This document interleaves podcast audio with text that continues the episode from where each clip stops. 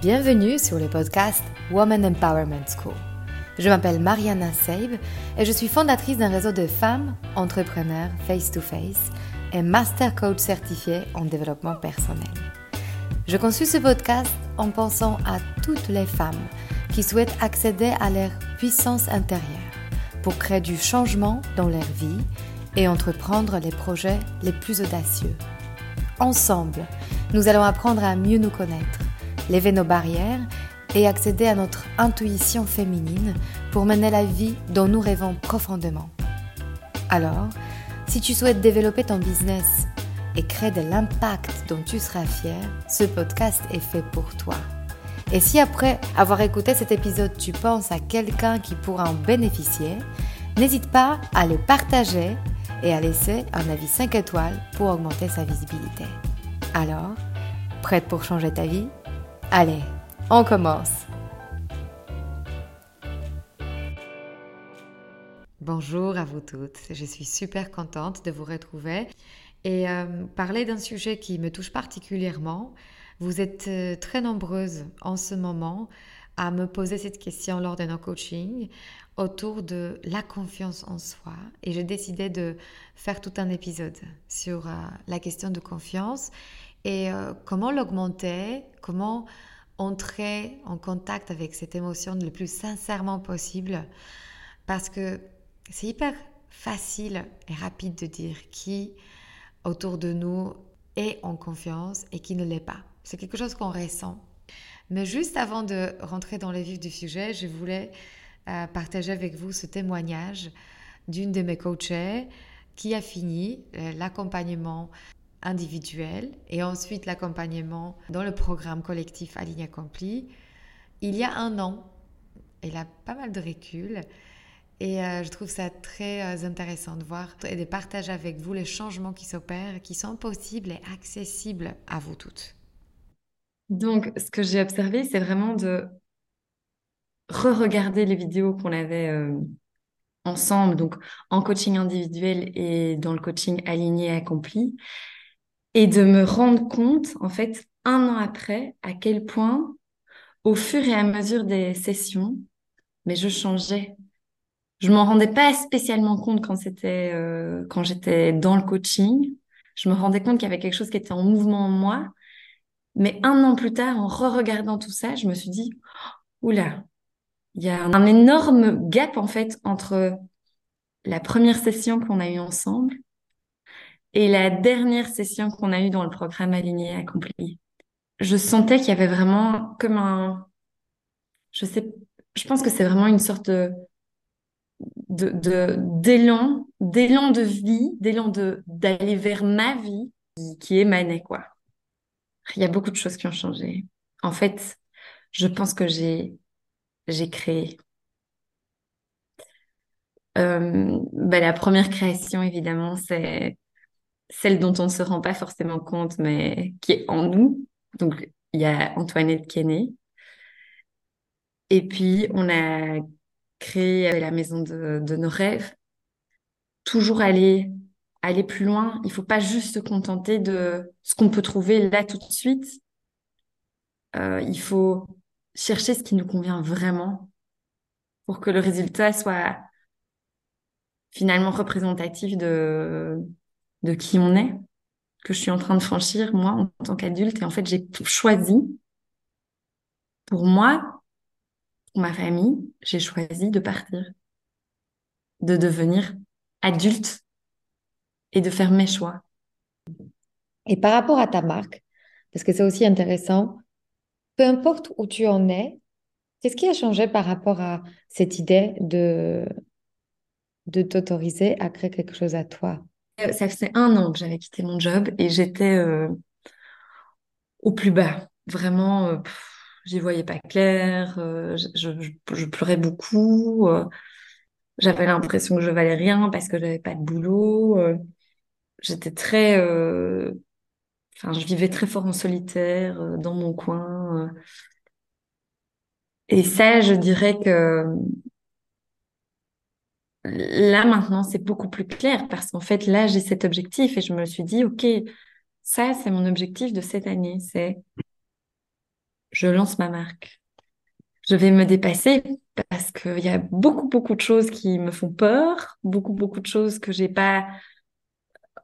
C'est pas que j'ai pas envie de les faire, mais c'est juste pas confortable. Et pourtant, ben, je vais, je vais les faire parce que pour y arriver, euh, il faut que je les fasse. J'ai l'impression que j'étais très dispersée, que, finalement rien n'était clair. Alors parfois, cette pensée revient à moi hein, et je me dis, euh, enfin, euh, c'est quoi cette idée de lancer cette marque de bijoux? Qu'est-ce que tu en sais que c'est fait pour toi? Qu'est-ce que tu en sais que ça, va marcher? Donc c'est pas rectiligne. Et il y a des jours où j'ai une espèce de confiance et je me dis, bah, je sais que je vais y arriver. Ça, paraît bateau. Je pense que c'est, euh, oui, je pense que c'est le parent de ma sœur qui est quelqu'un de très, euh, je sais pas, c'est quelqu'un de très sage, j'ai l'impression. Et donc, il m'a dit, tu sais, finalement, ta marque, c'est super. Et il me dit, est-ce que tu penses pas que finalement, c'est tout ce chemin qui est plus nécessaire qu'autre chose? Et je crois qu'en fait, il a raison ces doutes, ces questionnements. Je sais plus si c'est, je crois que c'est dans le dernier podcast que tu as enregistré avec Claire Mondret, que j'ai écouté, j'ai adoré, euh, où elle disait que finalement, euh, en fait, sur ce chemin, on apprend à se connaître et que c'est peut-être ça la véritable quête. Merci pour tout, Mariana. Merci infiniment pour ce témoignage. Alors pour entrer dans le vif du sujet, je vais d'abord vous raconter une histoire pour vous donner cette idée à quel point la confiance en soi est déterminante dans notre vie en général, mais aussi dans ta future réussite professionnelle. Je me souviens de mon tout premier événement quand je fondais Face to Face. Alors, en vrai, Face to Face n'existait pas encore.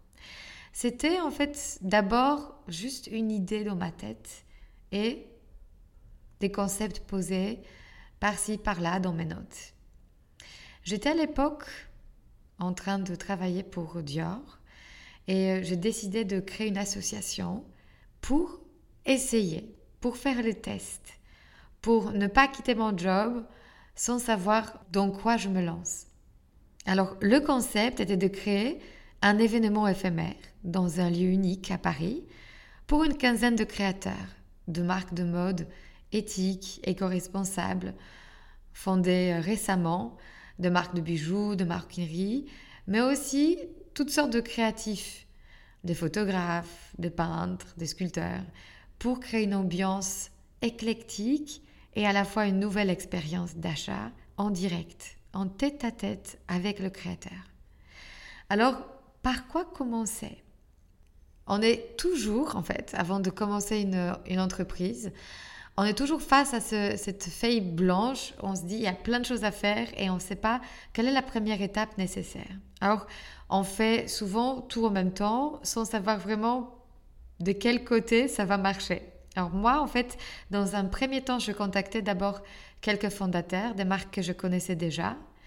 Et en leur parlant du concept, en testant en fait à quel point ils pourraient être intéressés, effectivement, toutes ces personnes m'ont donné un feedback positif, étaient très intéressées d'en savoir plus, mais personne n'était prête à donner une réponse ferme. Oui, je m'engage, oui, je paye, oui, je participe.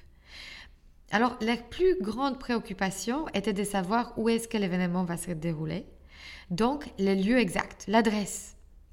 En même temps, mon drame à l'époque, c'était que pour louer un lieu, j'avais besoin de savoir combien de marques participeront et comme ça avoir une idée du budget que je pourrais avoir pour louer un lieu. Et donc je pourrais ruminer dans, dans ces drames à l'infini, dans cette spirale de je ne sais pas combien de marques, donc je ne peux pas m'engager sur les lieux, mais les marques ne s'engagent pas pour participer parce que le lieu n'est pas encore clairement défini. Et cette rumination peut être vraiment infinie jusqu'à ce que je me décourage de ce projet mais j'ai ressenti à un moment une confiance sans précédent.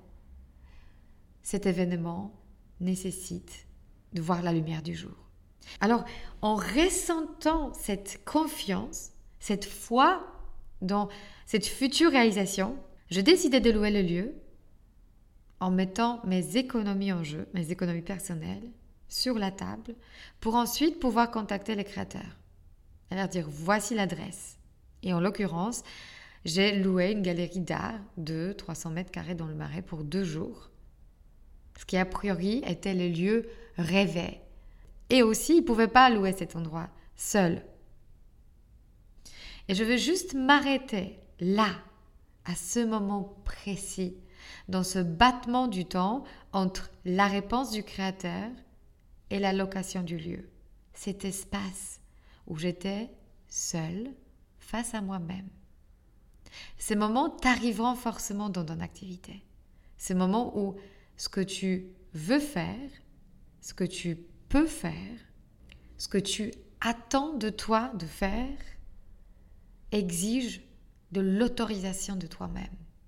Et si à ce moment-là, tu peux générer cette émotion de confiance en toi, tu vas gagner, tu vas avancer, tu vas te voir créer des vagues et bouger les montagnes. Et ma mission avec ce podcast, et ça tu le sais déjà, est que tu puisses y accéder à cette partie de toi qui se met en action, qui se met en avant et qui décide, qui avance et qui va vers ses objectifs. Donc écoute-moi bien. Et je partagerai dans cet épisode avec toi les trois clés pour développer ta confiance par toi-même. Ça fait partie de mes plus grands objectifs dans ma vie. De augmenter le nombre de femmes autour de moi pour qu'on soit de plus en plus nombreuses dans cet espace de possibilités.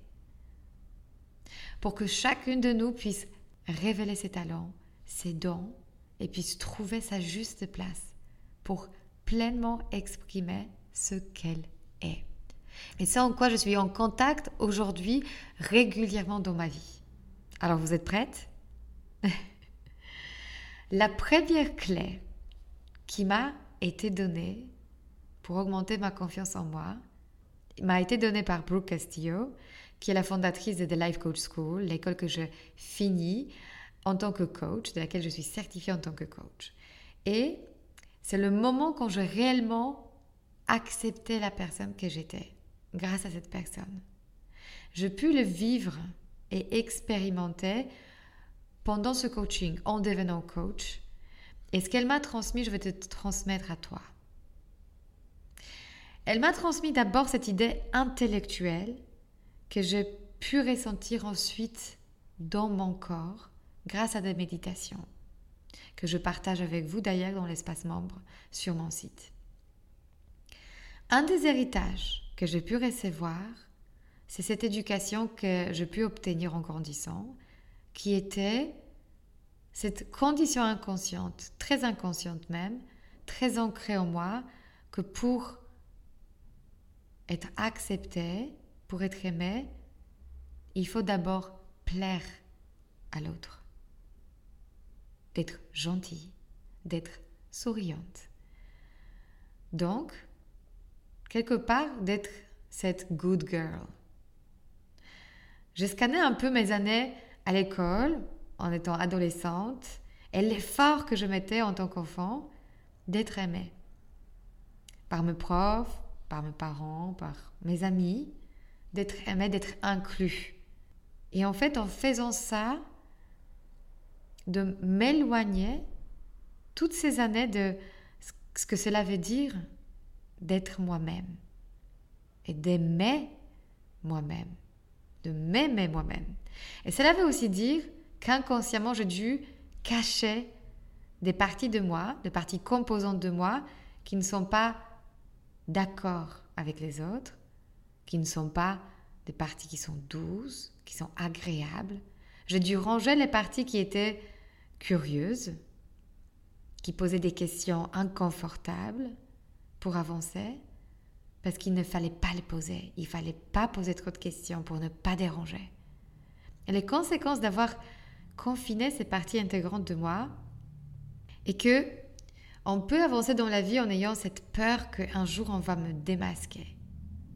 Un jour on va savoir que je suis pas que douce, que agréable, que souriante. Un jour ils vont savoir je ne suis pas réellement celle que vous connaissez. Et ça, ça réveille beaucoup de peur. Alors, comment faire? Le concept que Brooke m'a transmis, c'est cette idée d'accepter, d'inclure toute la tribu de ces personnages qui nous composent et de se dire que nous sommes 50-50. Nous avons 50% de partie d'ombre et 50% de lumière, de qualité, de ce qui est beau, de ce qui est montrable. Et c'est mon travail de toutes les rencontrer et toutes les accepter. Mes erreurs, mes échecs, mes incompréhensions, les moments quand je me suis perdue, les moments quand j'étais désalignée, mes colères. Et dans ce podcast, vous connaissez pas mal de ces moments. Les moments d'échec, les moments de doute. Et parce que je suis arrivée au moment de les admettre, de les voir déjà dans mon intérieur. Et que parce que j'en parle, je ne peux plus être démasquée, parce que je me suis démasquée moi-même. Et si tu n'es pas d'accord avec moi, je sais que il y a des parties à l'intérieur de moi avec lesquelles je ne suis pas d'accord, et je peux avancer sans être d'accord avec moi ou sans être d'accord avec l'autre. Et quand on fait ce travail authentiquement, on arrête de vivre de cet endroit de devoir plaire pour exister. Je ne cherche plus à exister aux yeux des autres. Alors c'est un travail qui est en cours et parfois j'ai des anciens réflexes qui se réveillent. Mais quelque part, j'ai fait la paix avec cette peur qui me dit si j'ai un avis défavorable, je vais disparaître. J'existe encore. Et dans ce travail d'être visible, de se montrer, de parler de soi, il y aura des gens qui vont pas être d'accord avec moi. Et j'accepte. Je me suis déjà préparée à ça. Je suis prête à l'entendre. Et ce qui consolide notre confiance en soi, c'est de sortir chacun de nos sous-personnages de l'ombre pour qu'ils soient regardés, écoutés, acceptés et compris, c'est-à-dire aimés. Et cela passe par un dialogue intérieur. Pour aller à la rencontre de ces parties occultées, je te conseille cet exercice qu'une de mes amies thérapeutes, Eva, une thérapeute très talentueuse, m'a fait faire récemment. Alors assieds-toi confortablement et respire quelques instants. Ensuite, commence la phrase par.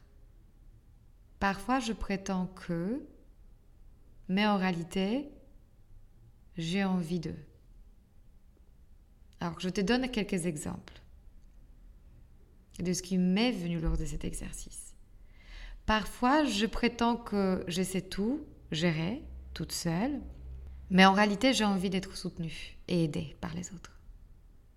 Parfois, je prétends que je suis très occupée, mais en réalité, j'ai besoin et envie de voir mes proches et passer du temps avec eux. Parfois, je prétends que je dois être aimée de tout le monde pour m'accepter moi-même, mais en réalité, j'ai besoin de approper mes idées moi-même. C'est soulageant, c'est libérateur. Cela permet ensuite de se réaligner et faire un lien avec notre cœur et lâcher ce que le mental nous dit de prétendre, de cacher. Accepter veut aussi dire savoir s'excuser et dire pardon. Parce que si j'ai des parties occultées cachées, si je prétends devoir tout savoir, quand quelqu'un me dit euh, l'autre jour, tu n'as pas eu la réponse à cette question, à ce moment-là, je veux prétendre ou compenser. Et cela va me prendre beaucoup d'énergie. C'est soulageant et libérateur de me dire, effectivement, je ne savais pas, je ne veux pas la réponse à cette question. Ou quand je suis en retard, et que quelqu'un se met en colère face à moi. Et je peux dire, effectivement, j'ai oublié de partir au bon moment. Et je suis désolée d'être en retard. Sincèrement, sincèrement, j'avoue que j'aurais pu faire mieux. Je n'ai pas besoin de prétendre ou de nier. Il y a une force énorme qui se dégage de cette attitude d'ouverture, il n'y a plus rien à prouver. Il n'y a plus rien pour vouloir être accepté parce que je me suis acceptée avant ça. Et ça, ça fait que on n'est plus connecté à soi-même et on n'est plus connecté aux autres.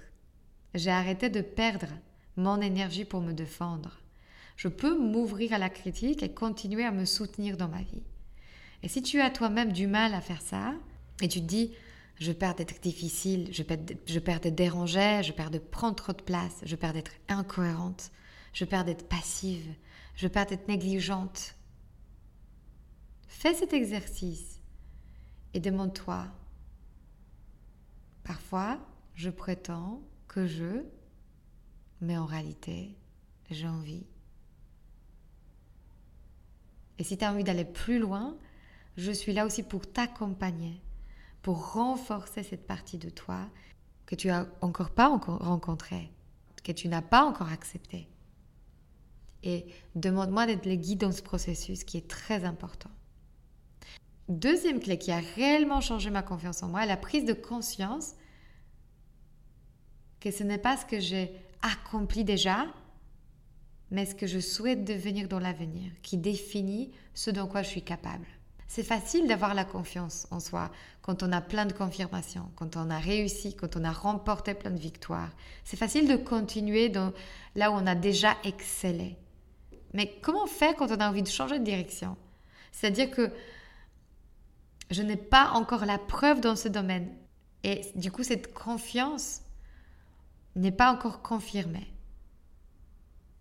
Alors, quand je cherche les preuves dans ma vie d'avant, dans ce que j'ai pu faire, ou peut-être dans comment les autres me perçoivent, comment les autres saluent mon travail, ça veut dire que je cherche la preuve de ma confiance en moi, en dehors de moi.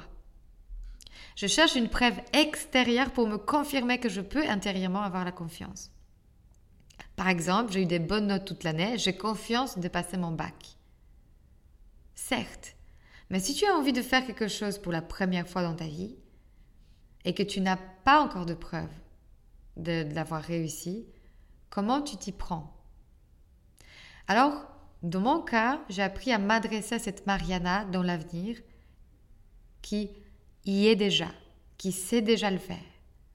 Et je lui pose la question, de quoi as-tu besoin? Comment je peux te soutenir? Comment m'entraîner pour réellement incarner, réellement devenir toi? As-tu besoin de ma bienveillance? As-tu besoin de ma patience? As-tu besoin de ma capacité à apprendre? Je vais te donner cet exemple aussi.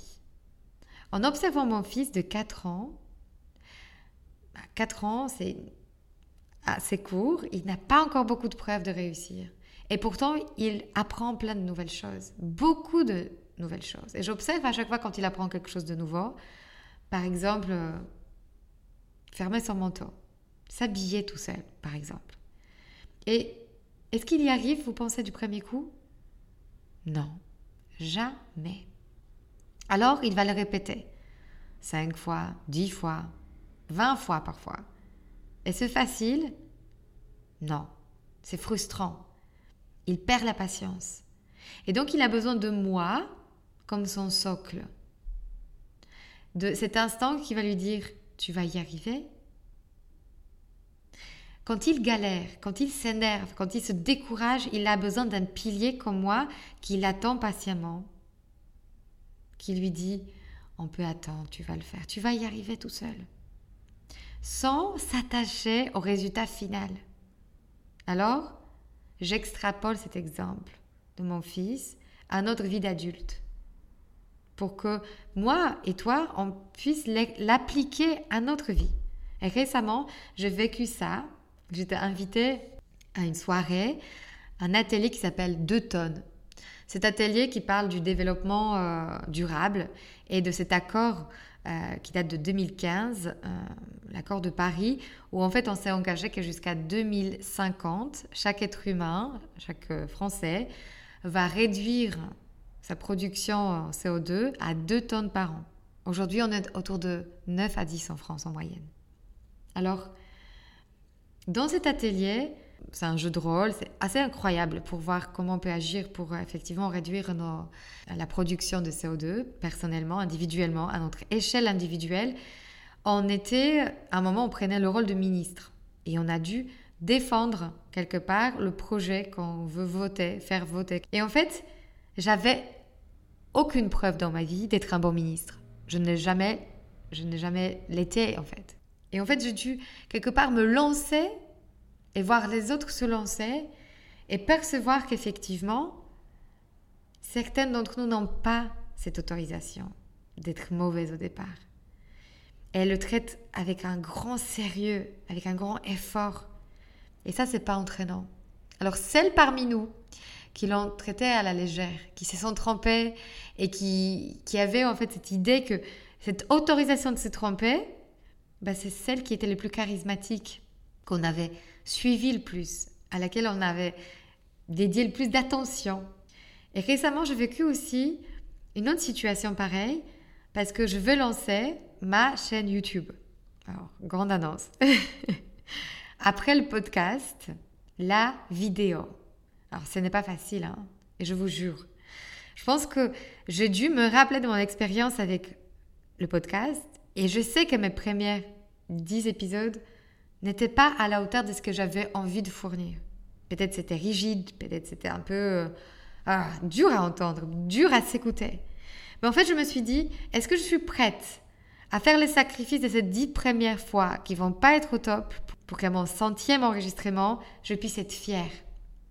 Et donc, les premières vidéos que j'ai commencé à enregistrer, waouh Ah oui, c'était difficile. C'est difficile de se voir parler, c'est difficile de la découper, c'est difficile pour accepter ma façon de bouger, ma façon de parler. Ce n'est pas naturel du tout. Et je me dis, c'est ces dix premiers essais de mon fils qui veut fermer son manteau et qui échoue. Et qui se sent pas à la hauteur. Ok, j'accepte. Je suis déjà d'accord avec ça. Je compris que c'est en faisant que je vais apprendre. Je mon propre soutien en moi. J'attends patiemment cette vidéo qui sera là à la hauteur. Et donc le vrai switch, c'est de changer de focus de notre besoin de maîtriser actuel et d'être envie que ce soit parfait du premier coup et notre capacité à progresser. Je sais que je ne maîtrise pas encore la vidéo, mais je suis en train de me diriger vers la Mariana qui maîtrise déjà. Donc, je maîtrise mes pensées vers la possibilité et que je suis capable d'y arriver, que je suis capable d'apprendre. Donc, ma confiance en moi augmente avec cette idée que cette Mariana, qui fait des vidéos qui sont top, existe. Et ma confiance repose sur ma foi, de ce que je veux devenir et le moyen que je veux me donner va apporter des fruits. Je reste connectée à moi dans l'avenir qui y est déjà. Je n'ai pas de doute, elle existe. De quoi elle a besoin aujourd'hui? Qu'est-ce que je peux faire pour elle? Troisième clé, la dernière que je veux partager avec vous aujourd'hui, c'est de, de, me dire que plus je vais dehors, plus je m'expose à l'inconnu, plus j'arrête de me cacher, plus je muscle mon muscle de confiance en moi. C'est ce mouvement perpétuel, rythmique, régulier dans ma vie qui me confirme ce dont je suis capable. C'est comme si la vie était ma salle de sport. Et moi, j'ai besoin de muscler mon corps. Et muscler mon corps, c'est muscler ma capacité à avoir confiance en moi. Comme le bébé qui se lève et qui tombe, qui se lève et qui tombe, et qui glisse et qui tombe. Et c'est le fait de se lever même qui muscle ses jambes pour enfin pouvoir marcher. C'est comme si le fait de tomber et cet échec perpétuel, petit à petit, devient la raison pour qu'on réussit. Être dans l'action, en mouvement, m'exposer à la nouvelle expérience est un stretch de mon muscle de confiance en moi, qui me rend empowered. Et en faisant ainsi, je commence à m'apprécier, à être fière de moi. Et toute cette somme de petits échecs, c'est juste mon succès en progrès. Les petits échecs ne sont plus capables de me descendre de piédestal sur lequel je me suis mise moi-même, en ressentant la fierté de me dépasser perpétuellement, d'évoluer et surtout de créer des rencontres. Waouh! Ça, pour le coup, c'est un des plus beaux cadeaux. Tout ce qui m'arrive grâce à ce podcast, par exemple, Chaque épisode avec une invitée, c'est une aventure humaine dingue pour moi. Et c'est une connexion, c'est un moment qui m'enrichit tellement. Et c'est pareil avec mes coachés. Les personnes que j'accompagne, ce sont des rencontres avec un grand R. Je ne vous oublie pas, on reste connecté, vous rentrez dans un réseau, on se soutient, on a des échanges qui nous touchent parfois au plus profond et qui nous poussent plus loin. Et alors, pense à toi, comment tu peux créer ça, créer un prétexte pour sortir de ta paire de chouets et d'arrêter à te cacher et te diminuer dans ta propre vie. Et fur et à mesure, quand tu avanceras, tu remarqueras qu'il y a plus tellement de circonstances qui peuvent te déstabiliser. Alors, pour récapituler, afin de développer ta confiance en toi, tu as ce choix à faire, comme moi j'ai eu ce choix à faire. La première clé est d'aller à la rencontre de ton ombre et de te partir refoulée et de te réconcilier avec elle. Ensuite, de te concentrer sur tes capacités futures en tant qu'être humain et non pas ce que tu maîtrises déjà.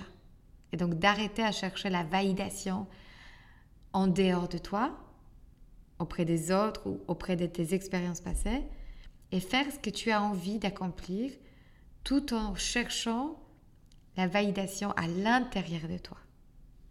Et enfin, n'oublie pas que la confiance en toi, c'est un muscle qu'il faut faire travailler en t'exposant à des expériences nouvelles. Autorise-toi d'être mauvaise dans quelque chose que tu fais pour la première fois. Hein? Allez, je vous embrasse et j'ai hâte de vous présenter mon invité de la semaine prochaine. À bientôt. Si cet épisode vous a inspiré pour aller plus loin dans votre développement personnel et vous mettre en action pour durablement changer votre vie, mon programme de coaching est fait pour vous. En petit groupe ou en individuel, je vous guide dans tout le processus de changement et dans la mise en place d'une technique efficace pour arriver à vos objectifs sereinement. Pour avoir plus de détails concernant le programme, contactez-moi par mail sur womanempowermentschool.com ou via Instagram Woman Empowerment School. À très bientôt.